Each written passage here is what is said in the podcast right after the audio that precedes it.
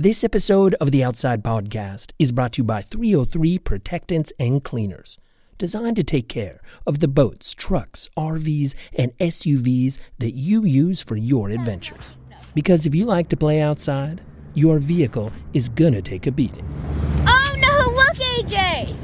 Oh no, Dad! What? We spelled squid! Okay, so that was clearly forced. I convinced my kids to help me produce this ad. But the truth is that about 10 minutes before I recorded that, they did, in fact, spill the chopped up squid we've been using for crab bait all over our boat. And I totally did not freak out, because our vinyl cushions, along with the fiberglass, gel coat, and just about every other surface on the boat have been treated with 303 Aerospace Protectant. 303 was developed over 40 years ago to protect the wing boots on airplanes. But then the founder realized it had all kinds of uses. Today, it's recommended by 25 OEM manufacturers to preserve everything from cars to dirt bikes to ATVs. 303 blocks UV rays to prevent fading, cracking, and premature aging, while also repelling stains, smudges, and dust. It's water-based, so it's safe to use on your exterior trim pieces and even your car's leather seats, which definitely need to be defended. Okay, can I see the mud situation?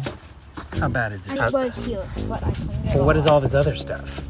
Half a burrito, socks, underwear.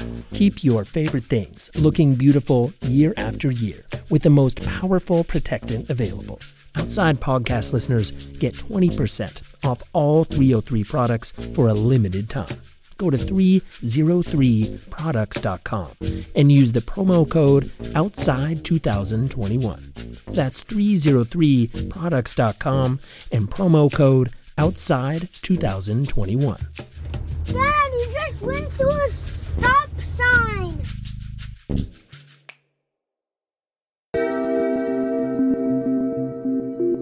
From Outside Magazine, this is the Outside Podcast.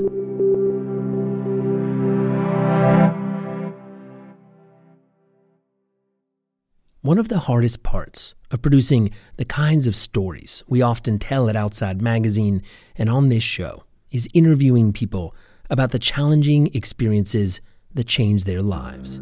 Getting someone to speak openly and honestly about their most difficult moments, that takes bravery and also empathy. If you've listened to the survival tales we've told over the years, you've heard what it can be like for people to recall what it took to get through hell. To learn how to guide that type of conversation, we spend lots of time listening to folks who are really, really good at it. And there's no one better than Anna Sale, host of the Death, Sex, and Money podcast from WNYC, a show that, as the tagline puts it, is about the things we think about a lot and need to talk about more. Anna's courage and her ability to connect with people on the most personal of topics sets her apart from just about everyone else in this business. For a recent episode of Death, Sex, and Money, Anna spoke with a professional rock climber who has been forced to endure a different kind of survival epic than you usually hear about in adventure narratives. It's a powerful story, and I'm thrilled to share it with you today. A quick note before we get started. This episode contains some discussion of suicidal thoughts. If you want to skip that part, it happens about 39 minutes in. I'll let Anna take it from here. Mason Earle spends most of his day in bed. That's where he was when I reached him over FaceTime. Hey, Mason, how you doing? Yeah, I'm all right. How are you? Good. You might notice. Mason is 32, and he has a chronic illness called myalgic encephalomyelitis, or ME/CFS, commonly called chronic fatigue syndrome. ME/CFS is a complex illness with a wide variety of symptoms, including muscle and joint pain, memory issues, trouble sleeping, and extreme fatigue. There's no known cure. I'm just going to let you sort of guide me on, how you're observing your energy level and when you want to wrap up, and then we can pick up again tomorrow. Yeah, I've usually got a pretty solid 30 to 40 minute window where I can you know, be myself and use my voice and all that good stuff. Before Mason got sick, he was a professional rock climber.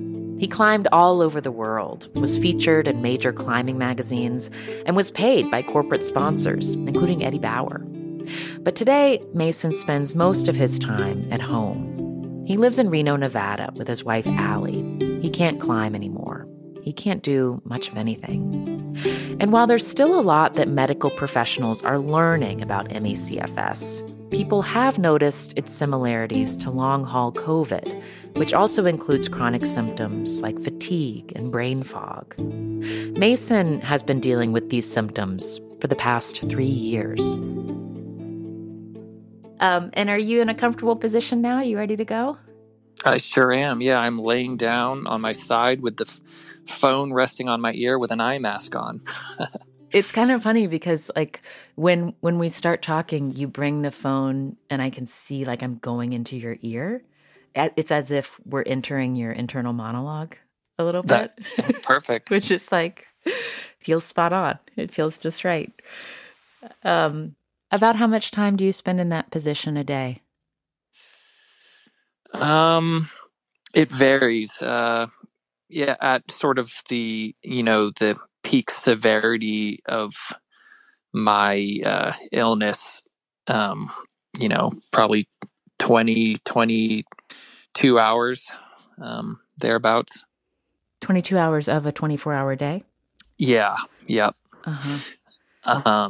But right now, probably closer, I'm spending maybe 16 hours a day in bed, which, you know, it's feels like freedom comparatively, but still not I wouldn't call it acceptable, not an acceptable amount of time out of bed. So I just, with ME/CFS, such a big part of it is, this sort of sensory overload, you know, being really hypersensitive to noise and light.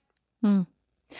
And I imagine it can be hard to put words to it, but if you were to describe, like, what it feels like to have light come in a way that feels uncomfortable, like, what's the feeling, the physical feeling that doesn't feel pleasant?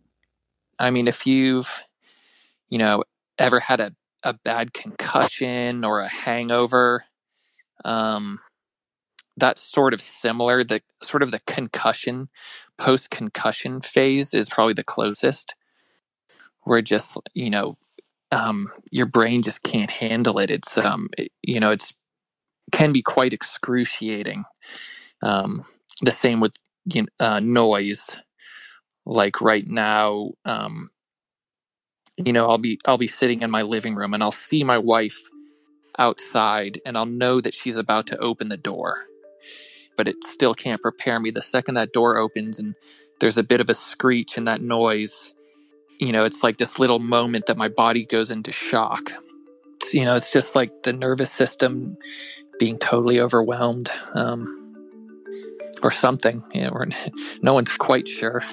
Yeah, it just feels like too much. It's like... it's too much.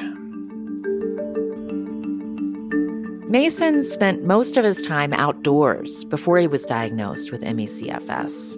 He first started rock climbing as a kid growing up in Massachusetts, but he didn't get serious about it until he moved out to Colorado for college. Eventually, Mason dropped out of school to focus on climbing. He worked at Yosemite and took on odd jobs so he could climb as much as possible, and his dedication paid off. At 23, Mason was signed by Eddie Bauer. He laughingly called it a gravy train that paid for his climbing trips all around the world. From about the time I was 18 to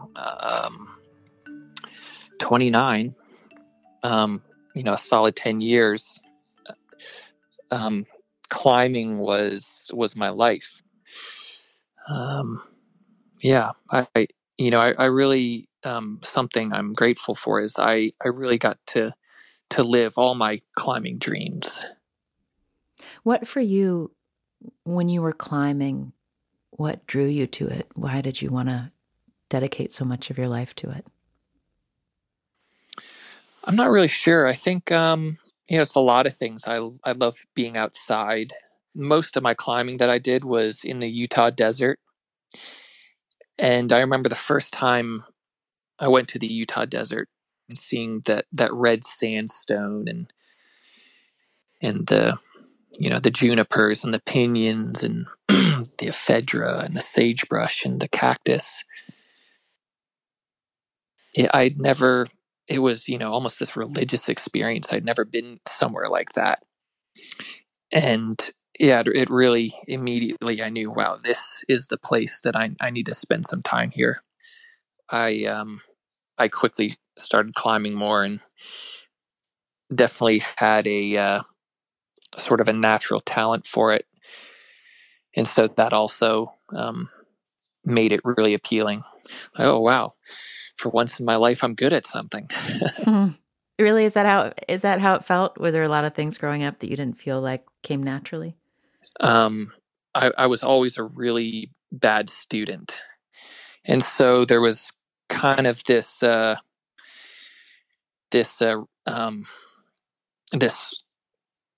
need to sort of prove myself. Like, you know, I'm not worthless. I want to show the world what I can do. What was the specialty that you really developed as a rock climber? What did you become really good at? My thing's crack climbing,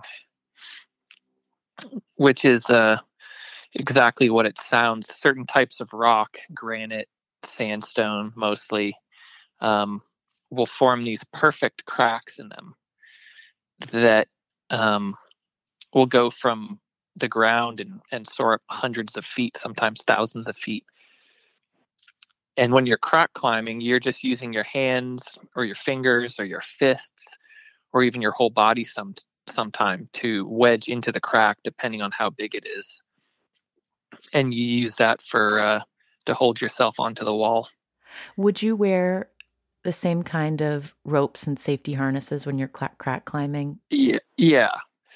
I mean, I've done plenty of free soloing as well, but that's a, you know, a rare treat. It was a treat? Free soloing? Yeah, no, I know. But for you, it felt like a treat? Yeah. I mean, it just takes everything to the next level, obviously, because the stakes are extremely high. And you only do it on terrain that you're extremely comfortable on. And for you, when you would choose to free solo, when you were like, I'm going to have this special treat, like, was it because, like, when would you notice that you wanted to push yourself to do that and take it up? Like, what was the motivation? To be honest, sometimes it just comes out of a place of boredom and having nothing better to do. I can think of plenty of times I was hanging around Yosemite Valley, knowing to climb with that afternoon. I think, oh gosh, I should go run a lap up Salginella. That would be nice. I'm struck that you said when you were bored, you would do it. Like, you would kind of ratchet up the risk and do this thing that's, you know, like, how do you think of that now? Like, what used to be boring to you? Yeah, you know, I was so desperate to fill up every minute of my day with excitement and productivity and doing things. Downtime just seemed like a waste of time. Obviously, I'm getting a heavy dose of that right now. You know, actually, a kind of an interesting thing that I've noticed with this illness is that it has, in a way, satisfied this craving that I had with climbing. I always craved this experience of, you know, the ultimate climb where you had to fully commit and relinquish all control. I could just never quite take that next step to have a climb like that. It seemed like too much for me. And in a lot of ways, this experience of being sick has kind of satisfied that craving, because this is the ultimate experience of commitment and not having control, and the only way out is through.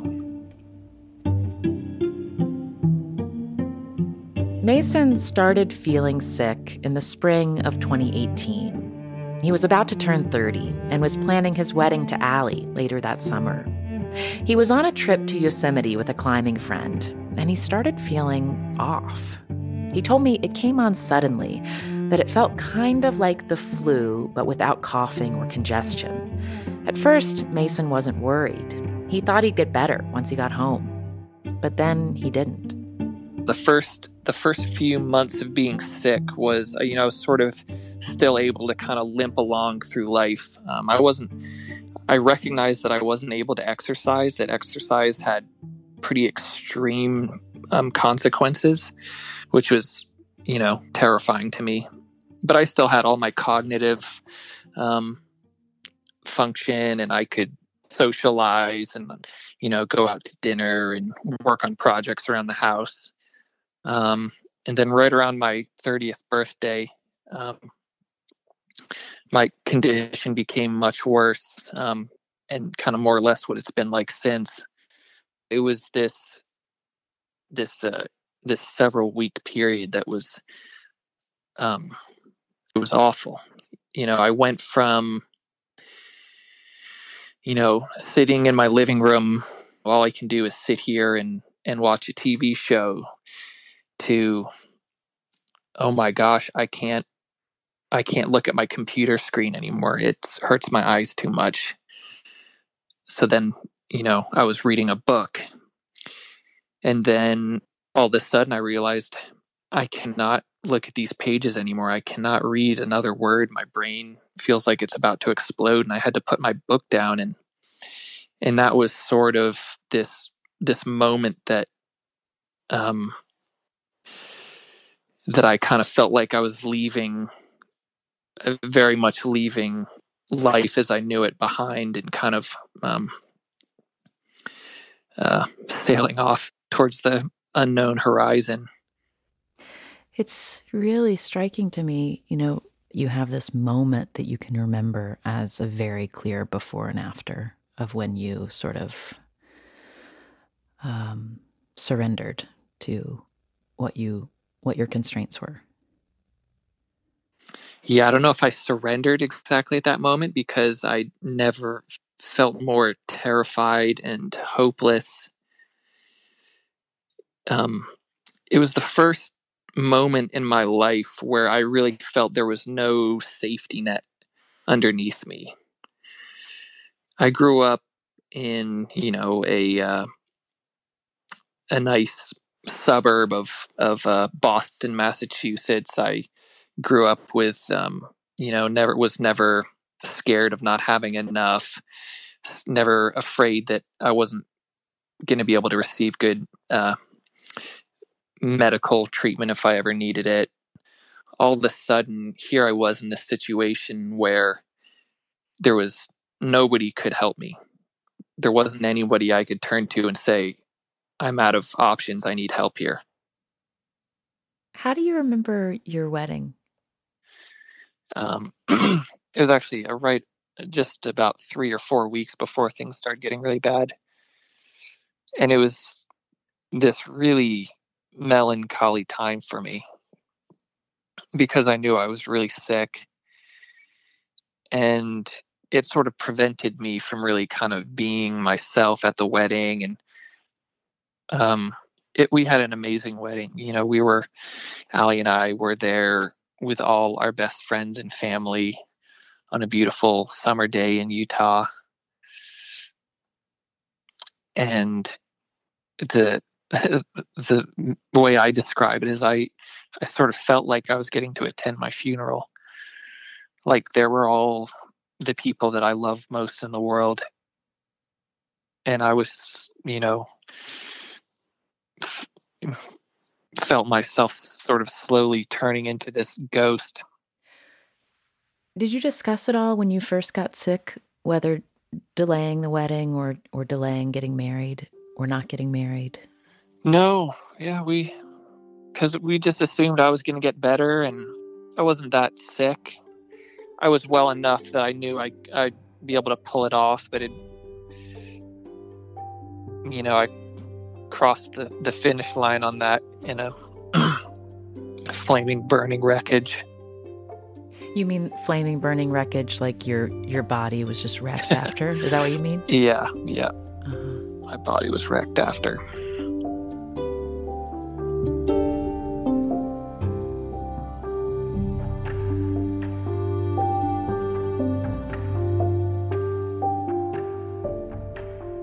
It strikes me, like, as you've talked about sort of the realization and the ways your illness kind of came on suddenly, and then the depths of your illness kind of hit you.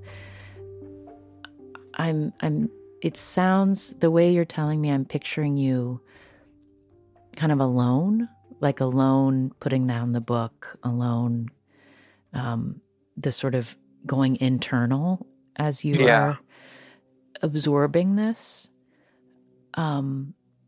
What was it like in your marriage as you were realizing how this illness was going to change your life? You know, in a lot of ways, it's brought us closer because we've sort of had to endure this awful thing together. But it's still awful. And it's obviously different for Allie because she's still healthy and able-bodied. But it's been horrible for her. She lost her partner.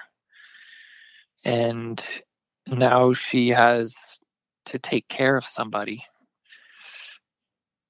And I can't always be there for her. Obviously not physically, but more so emotionally. Like if I'm too crashed out and can't really talk, you know, it's only a very small little tiny piece of her former partner that she has now. A different partner. Yeah. When you say she takes care of you, what does she help you do? You know, she she cooks dinner, she drives me to I'm just going to have a sip of my tea. Sure.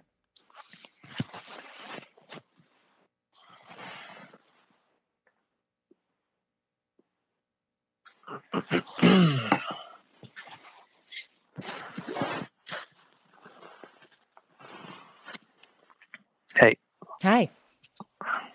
What kind of tea do you drink? Oh, tea is like one of my big things. I don't drink the same tea, you know, twice in a week. It's always something different. Ginger, peppermint, pu'er, turmeric. Yeah, you know, I'm able-bodied enough that I can get up and go to the bathroom and, you know, even put something in the microwave and that sort of thing. But yeah, helping around the house, doing the laundry, you know, she has to do all of that. Mm-hmm. And I'm probably forgetting a million things too that I just go completely over my head at this point. But, and meanwhile, she's in grad school getting her PhD. So it's not like she already doesn't have a lot on her plate. Do you find, like, is there a certain time of day when you all spend time together, or does it vary? Like, does she come in and lay down beside you and you talk, or how do you stay connected these days? Lately, we've been, every night at dinner, we sit at our table and we watch an episode of Jeopardy. And it's like been the most fun that I've had in years. Oh. And it turns out we're actually both pretty good. We both know a bunch of random, worthless information, and that makes it really fun. Sometimes we'll go on a little evening drive around the neighborhood. She'll just drive me around when it's dark and my eyes can relax, and we'll just drive around for 15 minutes and look at the trees and the houses and the lights. Trees get me really excited these days. I'm all about trees. And Nevada's biggest tree is this giant sequoia that's just down the street from us in this person's yard. And so we go down to this massive tree, and we get out of the car and go up, feel the bark, and look at its massive limbs. And yeah, that's something. It's not climbing El Cap or, Allie and I flying our paragliders side by side way up in the mountains, but it's something. Well, I'm going to let you get back to your day. What are you going to do next? In life? No, like today, like after we hang up, what will happen? Oh, I have a urology appointment. I'm going to go get cathetered. Oh, is that TMI for this? No, this I like it. I mean, does that happen often? How often do you get a catheter? No, this is not part of my usual programming. I'm having some lower body issues that may or may not be associated with my illness. We're not really sure, and trying to figure that out. I mean, a lot of my time is spent on, research and sort of medical investigation is where a lot of my cognitive capacity goes towards, because I can't keep living like this. I can't do it. My wife can't do it. It's awful for her. Both our lives have been shut down, and so we're doing everything we can to try to figure it out against the odds. Well, I hope today's appointment feels like it's a useful one for you. Thank you. Yeah, it's certainly not going to be fun.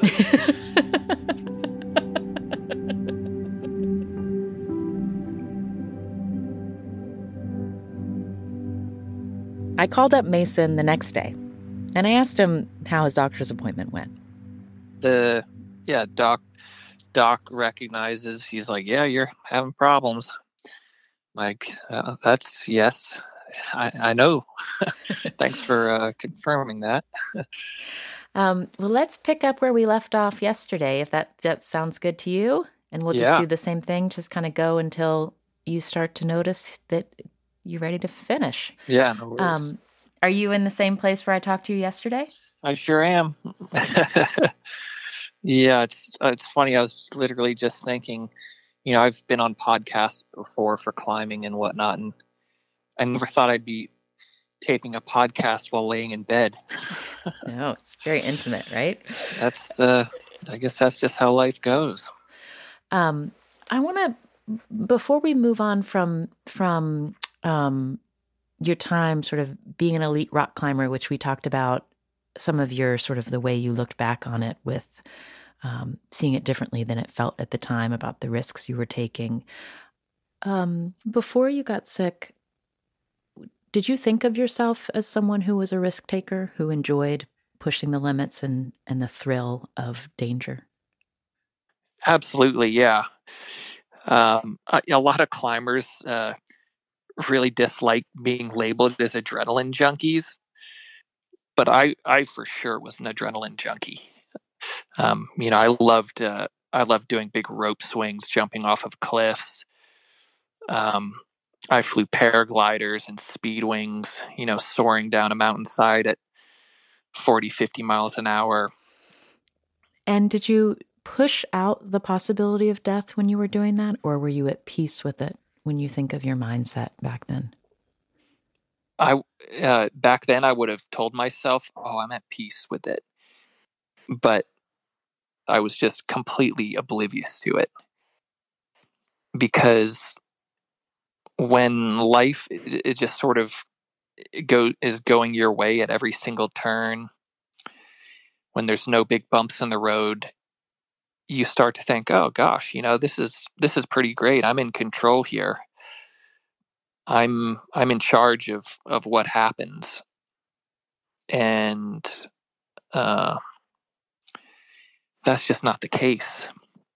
You know, and I do have this complicated relationship with climbing at this point. Several of my very best friends have died climbing in recent years. And so it isn't what it used to be for me. It's not this kind of innocent, fun thing that we were all doing. You know, when I was 20, I would have thought, you know, like, oh yeah, climbing is worth dying for. But after losing my friends and being with their families and seeing how hard it is, I'm like, oh my gosh, that was not worth it. There's so much more to life. And it's a bigger wager than I thought to go out climbing. And not coming home at the end of the day is not acceptable. I don't know. I think I'm a little cynical too from sitting on the sidelines as well, but yeah. Yeah. When you say several, like how many, when you think of your very close friends who you've lost, how many? One, two, three, four, five, five close friends. I'm really sorry. Yeah, it's, you know, these things have risk, it turns out.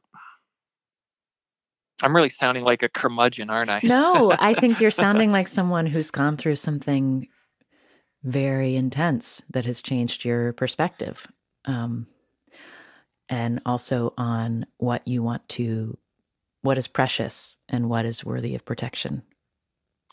I will say that I think maybe the biggest lesson that being sick has given me is that it's just how precious life is. Life is so, so precious.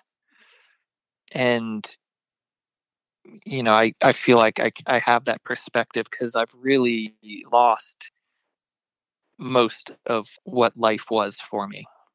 You don't have to go from being a professional rock climber to this level of function to have lost everything.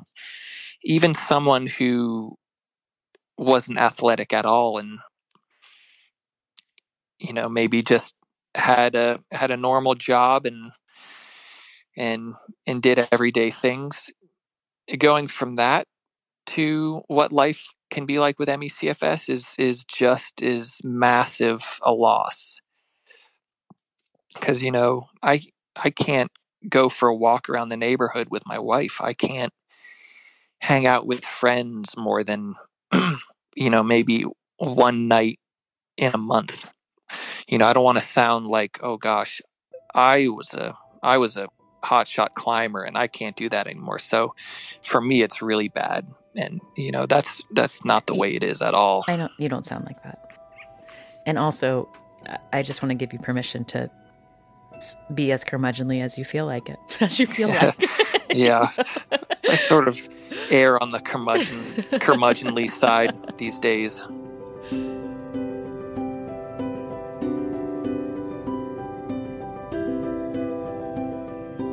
Coming up, one more phone call with Mason from bed. I've definitely accepted the fact a long time ago that I am now a disabled person. I have a disability. I am not able-bodied. But at the same time, it's not acceptable. It's okay that I'm not okay. But we're going to keep working to make me okay again.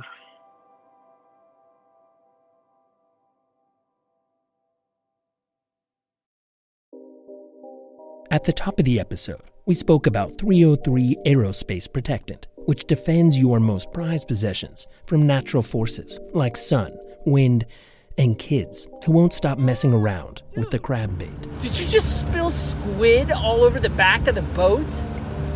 Yeah? 303 keeps all kinds of surfaces looking new.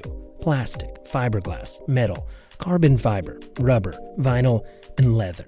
Which means it's the one treatment you need to safeguard the vehicles you love to use on your outdoor adventures. Simply spray it on and wipe dry.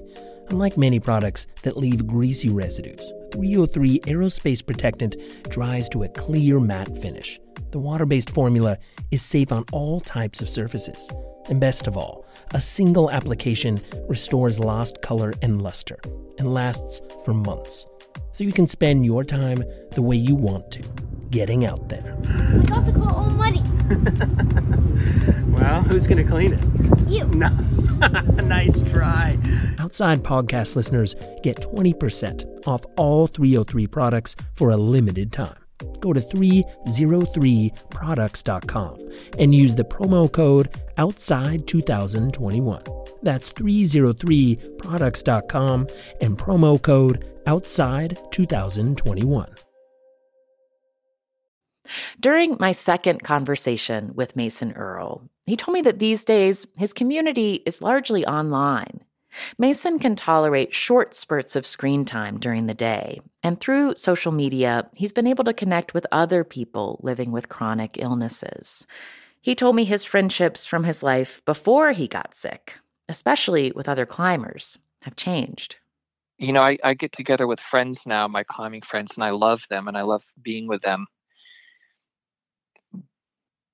But my life is just so different than theirs right now that, you know, I can't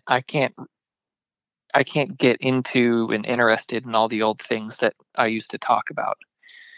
I can't to a certain degree, but, you know, my illness in my life right now it's all I want to talk about because, you know, it dictates every moment of my life. With chronic illness friends, you know, they've all had some similar type of experience, and that can be the foundation of our friendship. And I have friends that have had ME since they were, you know, 9 years old, and they're in their 40s now. I have friends that were so severe that they literally didn't use their legs for 3 years. You know, stories that make me feel like I've kind of been on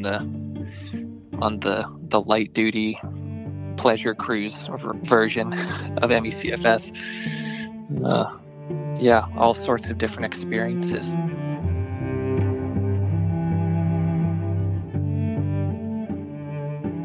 When you think about how you got through that period of that first sort of the heaviness and the darkness of facing how your life was changed. Do you remember what helped you sort of move through the intensity of that realization? It wasn't a graceful few weeks. I mean, I was kicking and screaming and literally crying with using any extra energy I had. Mm-hmm. Yeah, I guess probably crying was my best survival mechanism. It still is. Yeah. Is it hard to cry? Does it exhaust you? Yes. Yeah, it is exhausting. But it is therapeutic. It's the release valve when you just can't take anymore. This is also a hard question, so if you don't want to answer it, that's okay. Have you had thoughts of suicide? Yeah, I have. Yeah. I'd been sick for a year. It was spring of 2019, and I was sort of getting a little better, and I was thinking, oh, maybe I'm getting better. And then all of a sudden in April of 2019, things got much worse, and all of a sudden I was more severe than I had been yet. It came down on me so hard. And with this realization that this really might be my life now. And Yeah, there was sort of, I remember just this few days that I didn't know if I could take it for another second. It just didn't seem possible that things were going to get better. And when you have no hope, just existing is agony. I don't know how close I was to actually taking any action, but that was, by far the closest I've ever been to not wanting to live anymore, which before I was sick, healthy Mason never could have guessed that things would be like this. Healthy Mason, who always had everything go his way and had an even keel. Do you talk about healthy Mason a lot? Is that a term you use? Yeah. My life is so clearly divided in these two chapters, healthy Mason and sick Mason. Have you, has mental health care been a part of your health care? Have you had professional help? Mm-hmm. Oh, yeah. Yeah, I still see a therapist almost every week. Mason, I don't have a sense about your health insurance and your medical bills. How are you taking care of your medical life? Well, thankfully, I'm married to someone that works at a university. So, yeah, I definitely I've had a safety net there the whole time.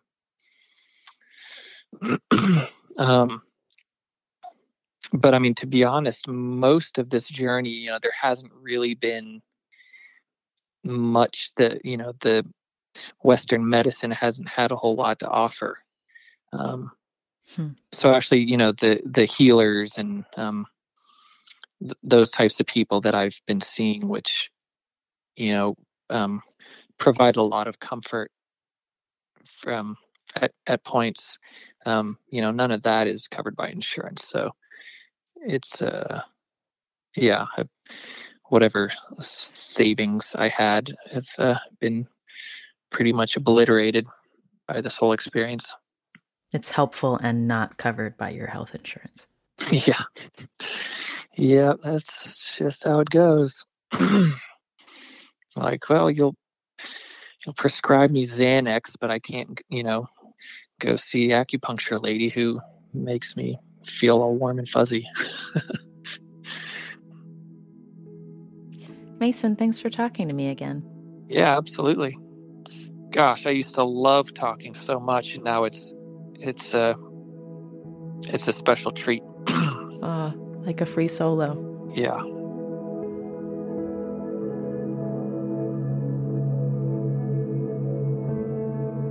Mason and I talked one more time about a month later, and he told me that he'd been feeling a bit better.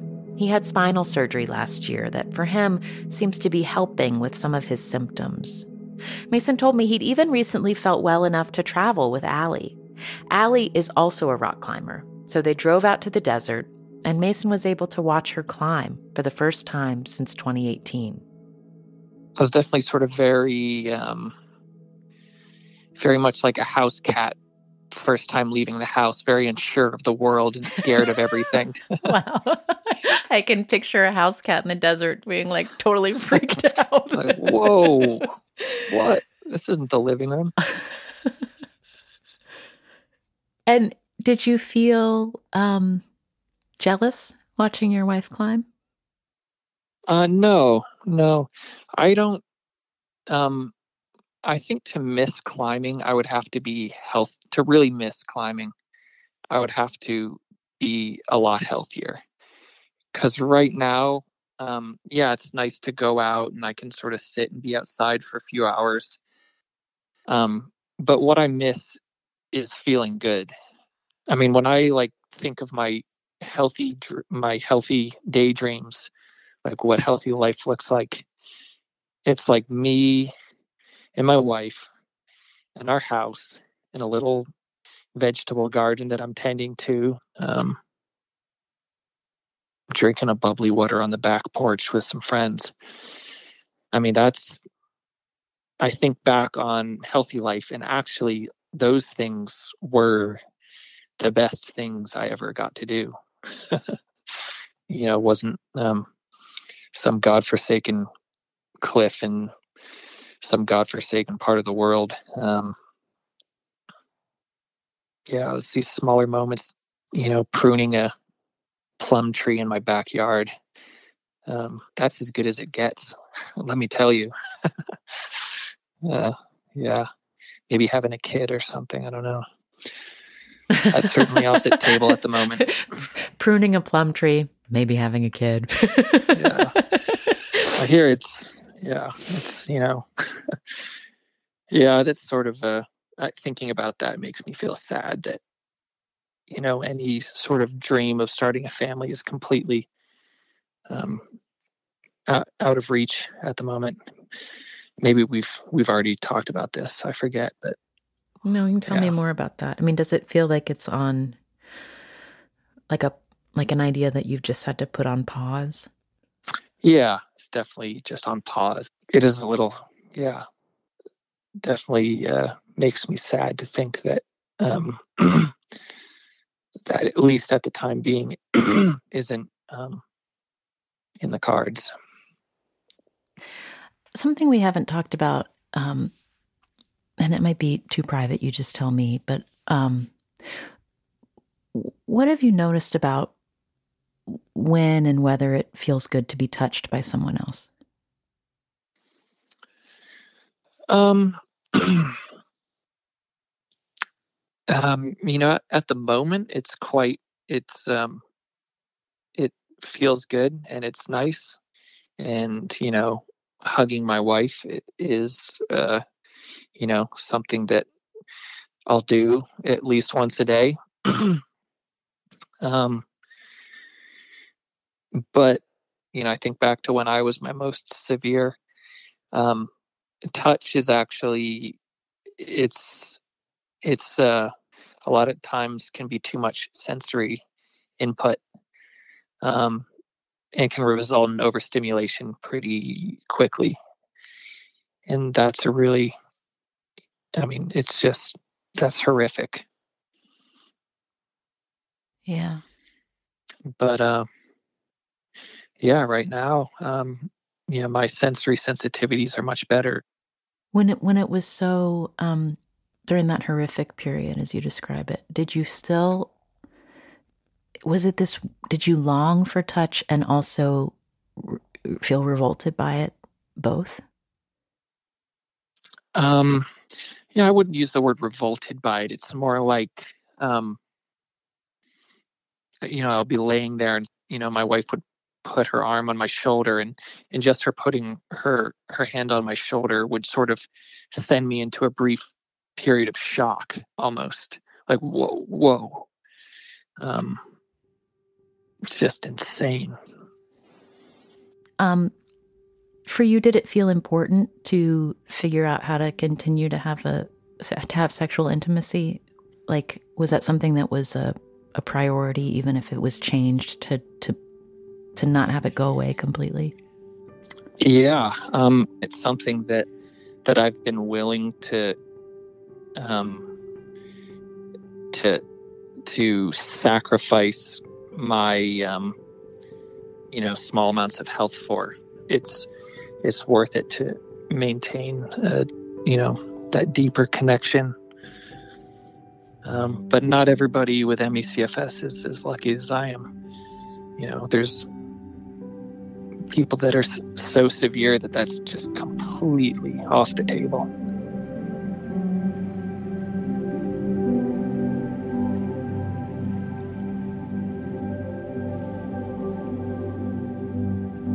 Do you look at your body in a full-length mirror? Yeah, it's I look like a ghost. It is sort of interesting to look at myself in the mirror and just kind of be in awe of how different my life is and everything I've lost and everything I've learned. And I think of this, these years of illness of kind of being a transformative experience, you know, sort of like a rebirth, you know, like a shamanic death, kind of in that vein. And, you know, it's 99% of the time it's been really horrific and awful and feels like a prison. And there's been a lot of suffering, but, you know, through all that, I sort of see life through fresh eyes, I guess. Yeah. I'm finding I have an enormous capacity to enjoy life. I don't need much. Oh, I love that. At this point. Yeah. You're discovering your capacity for joy. That's really cool. Can you give me an example of something you noticed of like, wow, this feels amazing? We were out in the desert a few weeks ago, and I got out of the car and, you know, kind of legs barely working, but just pacing around the parking lot a little bit. And there was a this little black beetle on the ground, and I was just like, wow, look at that. It's a beetle. And I put my hand down and it crawled up on my hand, and I just sort of let it do sort of like a, you know, the beetle treadmill around my hand for a while. These are all things that I didn't really notice so much in life. Like being out in the desert, the only thing I would notice are, oh, where are the rocks? You know, where are the good rocks? I want to find some rocks. And now I'm looking at everything else. I mean, hearing you describe this like sense of wonder, it reminds me of like walking back from the playground with my 2-year-old. Like, yes. She can't walk 3 feet without stopping and staring close up at something, you know? And I just like, come on, let's go home. I got to make dinner. But she's like, look at the ants, you know? Yeah. Look at this blossom, you know? It's just... You know, not to brag, but I'm kind of on that level right now.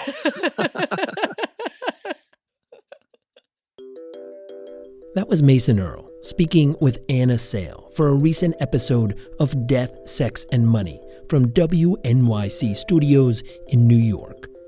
The episode was produced by Afi Yellowduke. The rest of the Death, Sex, and Money team includes Katie Bishop, Emily Botine, Yasmin Khan, and Andrew Dunn. Original music for this episode by Cam Tompkins.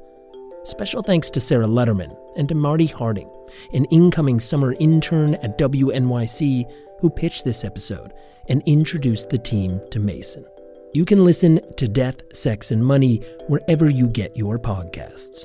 The show is at Death, Sex, Money on Instagram, Twitter, and Facebook. Anna is on Instagram at Anna Sale Pics. That's PICS. This episode was brought to you by 303 Protectants and Cleaners, designed to take care of the boats, trucks, RVs, and SUVs that you depend on for your adventures. Outside Podcast listeners get 20% off all 303 products for a limited time. Go to 303products.com and use the promo code OUTSIDE2021. That's 303products.com and promo code OUTSIDE2021.